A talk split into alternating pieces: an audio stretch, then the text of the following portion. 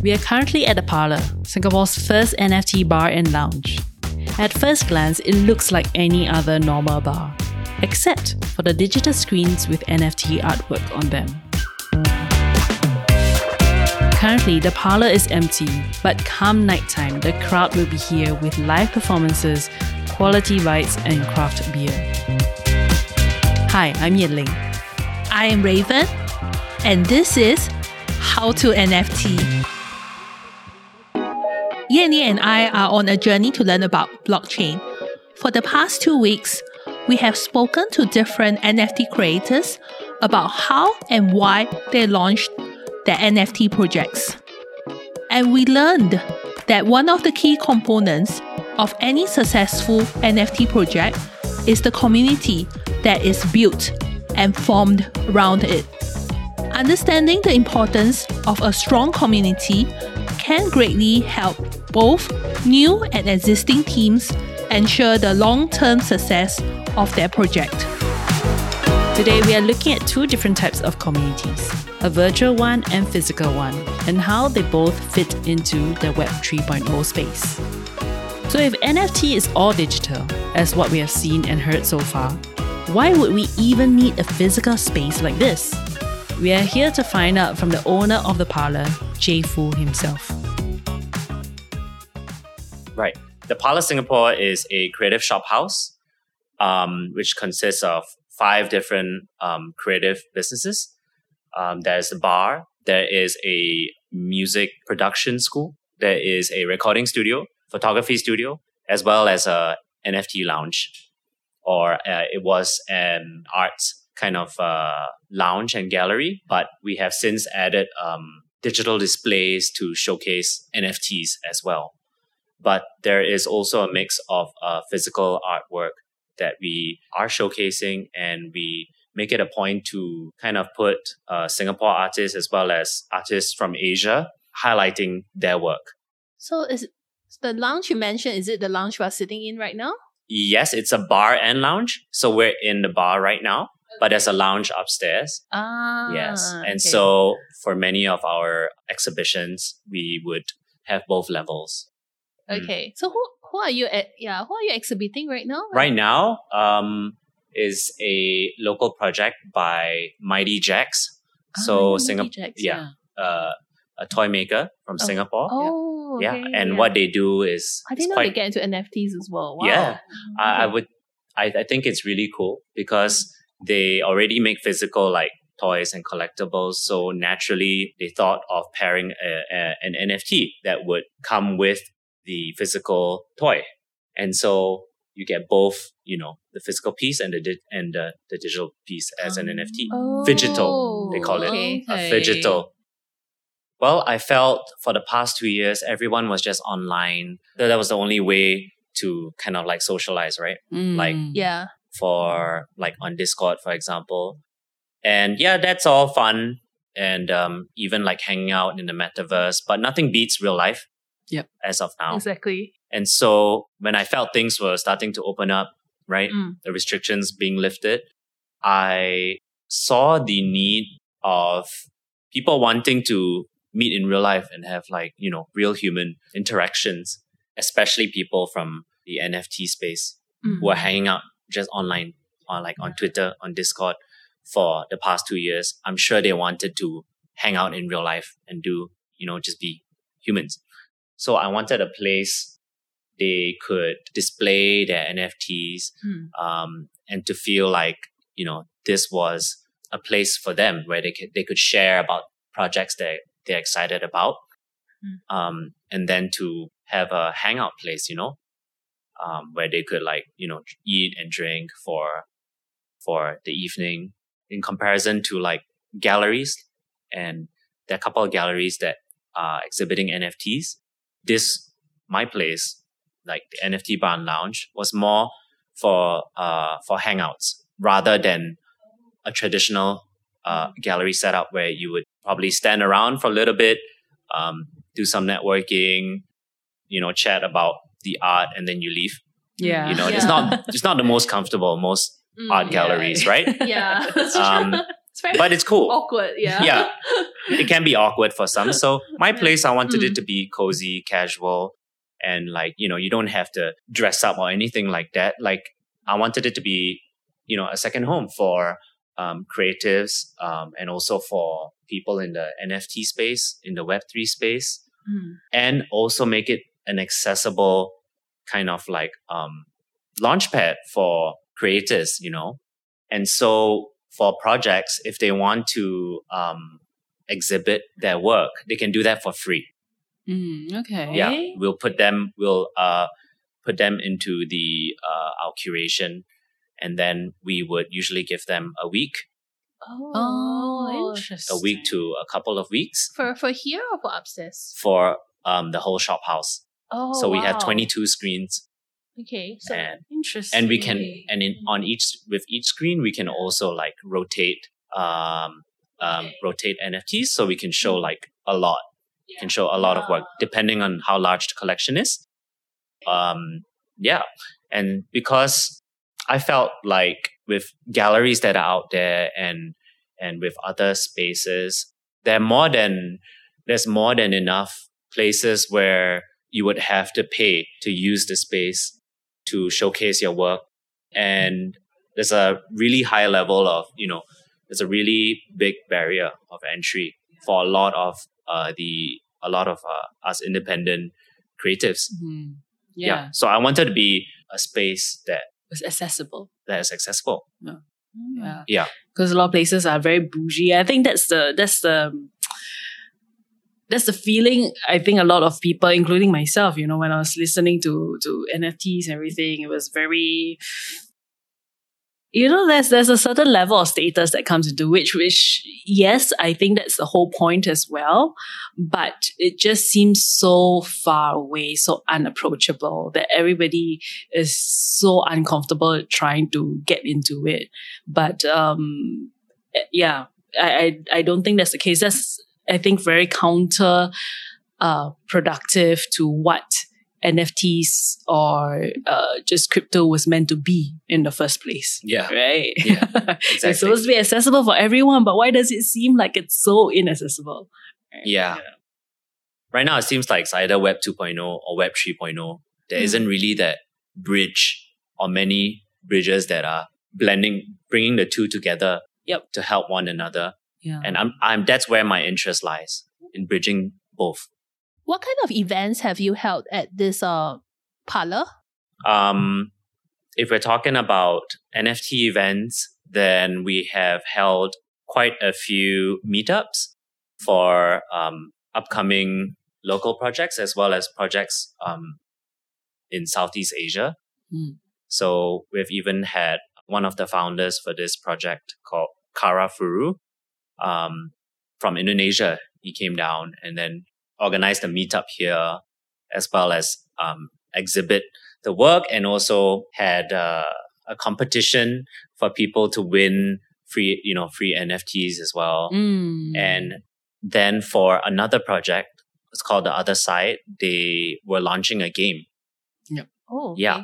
It's an NFT project, but um, with the money raised, they worked on uh, developing a game, and they did uh, a game launch here um, upstairs.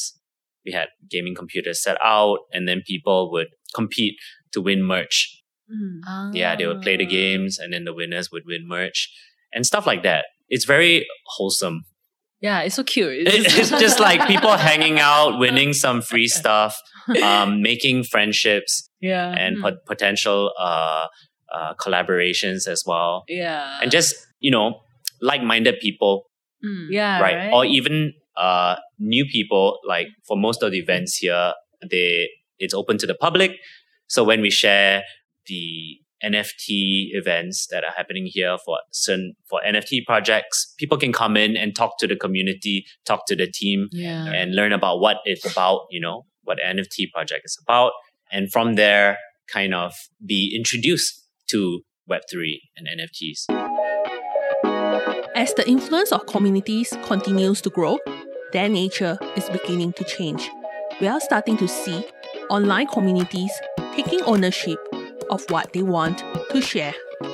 In recent years, we have witnessed the rise of a sharing economy, a social economic system built around the sharing of resources. Take Fiverr, for instance. Fiverr is an online marketplace for people to list, discover, and purchase services from freelancers. But what if we want more ownership over our skills and services instead of relying on such a centralized marketplace? Today, we live in a world where content is readily created and shared. This creator economy, which builds on human creativity, intellectual property, and technology, is a concept that continues to grow. How can the creator and ownership economies come together? One of the way is through non-fungible tokens or NFTs. NFTs are enabling creators to deliver a more intimate connection with their followers while removing issues associated with the middleman. By doing so, creators have full ownership of their work and have free reign to copyright their creations while ensuring their authenticity. So now imagine if a group of creators came together to set up their own business. With this new business, it is owned by everyone. There's no more middlemen. So then everybody gets to vote on the rules and how to share profits together. And it's not just one or two people or even five people. Imagine this business is owned by 100, 200, 1,000 people. What we then have is a member owned community without centralized leadership. And that is essentially what a decentralized autonomous organization or DAO is all about. Hi, everyone. Uh, I'm Ivy. A little bit about my background. I'm Canadian. Uh, my co founder is Singaporean. So that's how we got connected. In terms of what I do, my day job in 2020 when the pandemic hit i launched a education program for kids teaching them entrepreneurship fully online. Um, it's called beta camp. And then two months ago that beta camp actually ended up getting acquired uh, by a bigger software company and now I work for the software company as the CEO of a portfolio company building out more programs for teens in climate, crypto, finance, creators, whatever teens and Gen Zs are interested in today. Um, a separate side project would be Wander Women, which started as a Facebook group during the pandemic. My friend Emily and I were needing friends online. So we were stuck at home, wanted to meet people, wanted to socialize. So we started with a Facebook group that grew organically to over a thousand women today. And this year, as I dug deeper into Web3, we decided to turn this Facebook community into a DAO where women who wanted to be nomadic, wanted to wander, can come together, work together, and build projects remotely and win together as well because within a DAO, everyone can work together, get paid, and um, be both the customer and the marketer and just beco- it becomes this flywheel where everyone's incentives are aligned to benefit the DAO. I remember there was this DAO that was trying to buy the US a copy Constitution of the US DAO? Constitution. yeah, that was the first time I heard of it. Is is there like a danger in that sense when you have like a, when your community is totally decentralized? There's no one holding it that it might go like you know a bit askew or something. Yeah. Yeah. So I think most DAOs are going for progressive decentralization, where at the beginning there's people voted for, and usually the founders do have to do more of the legwork. But in the end, a mm-hmm. completely decentralized community is hopefully fully aligned where it's to everyone's benefit that this community succeeds and therefore allows and incentivizes for good behavior, right? And you can always distribute tokens differently. So there's a lot of different ways, right? So for us, we're thinking about raising a fund through NFTs, meaning that NFTs symbolize ownership inside this community. So one way, and we're, we haven't decided actually, but one way to do it is whoever owns more NFTs gets more votes. So the more monetarily committed you are, you're more likely to want this community to succeed because the more value it creates, hopefully the higher price your NFT is because the price to join this community also increases, right? So that's one way to align, but that's not completely fair because you don't always want the richest people to be able to make all of the, de- decisions because then mm. you can have the NFT completely separated from decision making and only give to- decision making voting tokens to those that contribute. So that becomes more like startup equity, where let's say you organize an event, you get five tokens that you can use on the next vote. Um, or it can be one NFT per vote, and that's completely democratized. There's problems and benefits, right? Pros and cons for every single way of doing things. And it can shift. Um, but speaking of like Constitution DAO, I don't think they did anything wrong. In fact, I actually think they did a lot of things right where mm. they try to accomplish a goal. They're like, they're basically a Kickstarter campaign, except for they can launch faster, get funds faster, reduce in like fees that Kickstarter takes, and set up more of a legal entity faster than they would be able to without blockchain.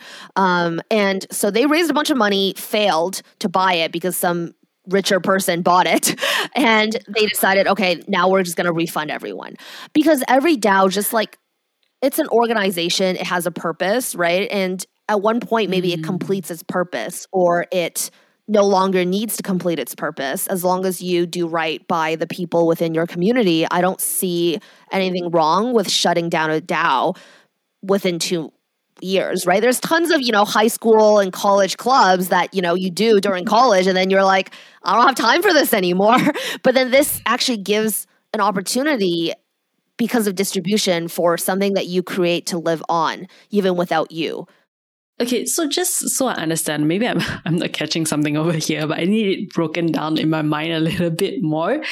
So there is that for, for Asian Wonder Woman, right? There is the community and then there is the DAO, right? And they can be separate from each. I mean, they are separate from each other, and then you can have one DAO or two DAOs related to the community. Am I getting this right? Um, I think the only really intersection between the two, like one Asian Wonder Woman and Wonder Woman DAO, is that they're both founded by the same people and there's intersecting oh. people in between, right? We're inviting anyone in the community to join the DAO. You don't have to join. You can be part of the DAO and not be part of the community, right? They're two, a DAO is a community, right? So there's two separate communities that have a different purpose. So Asian Wonder Woman, the purpose is for Asian women to connect with each other everywhere and mm. like discuss things that Asian women want to discuss, which happen to be like how to date while nomadic and how to find jobs abroad um, or how to like let's do a portfolio share you know? It's like there's a sense of trust because it's so niche. We experience the same things. People really connect and that's why this facebook community is really sticky. But it's on mm. facebook meaning that i mean it has restrictions right? On a facebook you have to post threads. It's really we get a post every month at least about either Toronto, Singapore, New York, or San Francisco of like, hey, I'm here. Is anyone here? Because just can't find previous threads of people in those cities. Yeah, and yeah, that's right. so, so, so that's one, right? So it's really, really hard to coordinate and actually build something. The point is, someone can post an introduction, and then you can find people and you connect offline anyway. That's how that community functions. And the goal is just to find an online home, you join, you get to meet people. That's it for that community. That's mm-hmm. the goal. Mm. And not becoming a DAO accomplishes that because we don't really need to vote on anything. We don't need to build anything. We don't need contributors. We maybe need some moderators once we get big enough. But mm. right, that's that's what the purpose that it functions. For Wonder Woman DAO, the idea came from it came from Asian Wonder Woman, where a lot of women were like, I want to be nomadic. I can't find a remote job, or I don't know how to build a remote company that will sustain my lifestyle while being remote. Mm. And then there's people mm. who are like, oh, does anyone ha- know like a lawyer or an immigration accountant? Or like, does anyone know where to find good housing swaps? So there's like problems that people experience that we're seeing people ask with an Asian Wonder Woman, the Facebook community. And then there's also people who are like, I just want to find a good remote job. And then we're like, okay, why don't we create something where the people who want to build these solutions are come together and are able to work together? And we raise a treasury that are able to pay them. So it's basically like they have a remote job funded by the community, and the community mm-hmm. benefits from these solutions being created. So now that's another purpose, right? So the purpose of Wonder Woman DAO is actually to build different products and that serve Wonder Women around the world. And that needs a different structure, it needs a different platform because you just can't coordinate like that on Facebook. And so we moved mm. to Discord because Discord allows for those functionalities. We have channels.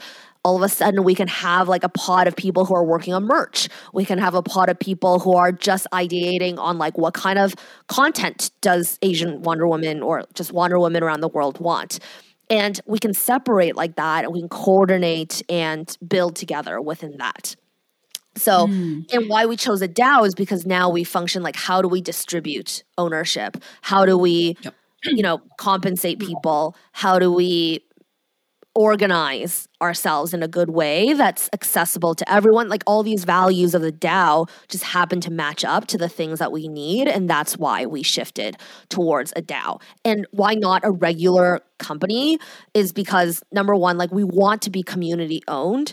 And that means, mm distributing ownership just within our community. One other way we could have done this is Emily and I could have incorporated, we raised some funding, and we just build the products for this community and sell them into the community. Mm-hmm. But we didn't mm. want to do that. Like we wanted half of the problem was that these women wanted to build things and we wanted to yeah. include them, but they don't know how. And so, mm. right before this, I was hosting the ideation workshop for the North mm. American EMEA time zone. And we had 20 women come in and we brainstormed different problems and different solutions for these problems. So, we're moving mm. in that direction.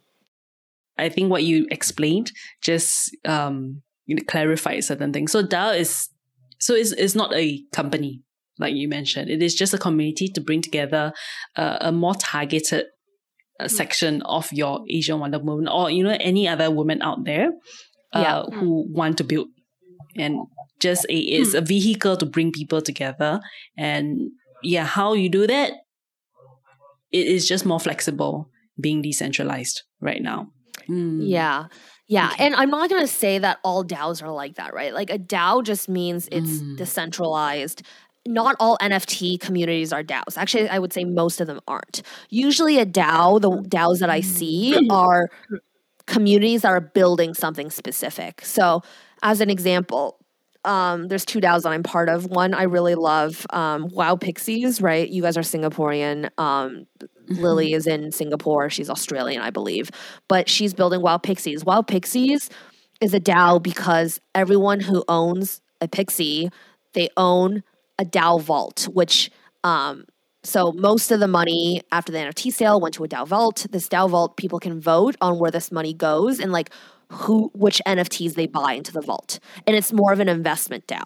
So they buy NFT projects hoping that they'll go up and then this DAO's worth more because technically everyone owns part of this DAO. And then they also get benefits from everything that they have in the vault. Because most NFT projects come with some kind of utility. So for example, they bought Curious Addys and Curious Addys for mm. every NFT they hold, they get three NAS Academy classes on Web3, which are worth $500. And then they were able to distribute those to the community.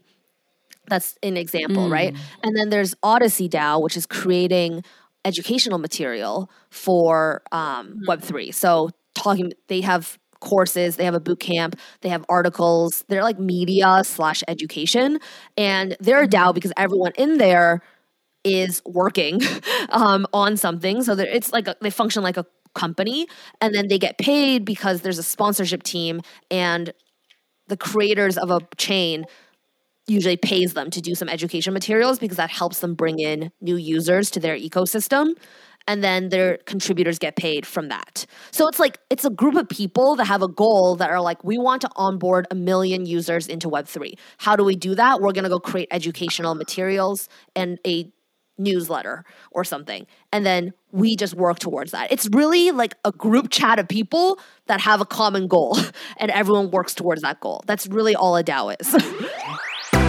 Looks like there are many advantages to join a DAO. You can get first feedback from people before committing that first line of code or making any kind of investment. And I think I'm beginning to understand that you do not necessarily need to have your own NFT to be involved in the space. Next week, we discuss more of the different ways you can be involved in our final episode. If you want to hear more from our other guests coming up in our new episodes or even catch up on the old ones, do remember to click follow on our podcast on Spotify and Apple Podcasts. Or check us out on our Instagram and Facebook. Creatives at Work is releasing our own NFT in September. Do keep a lookout and join us in our NFT journey. And a very big thank you to Audio Technica for being our audio partner. The information expressed in this podcast is solely the opinions of the individuals at the time of this recording and does not reflect the views of Freelance Creative Exchange and Creatives at Work. This information is for entertainment purposes only and it is not intended to be and does not constitute financial, investment, or trading advice. Please do your own due diligence.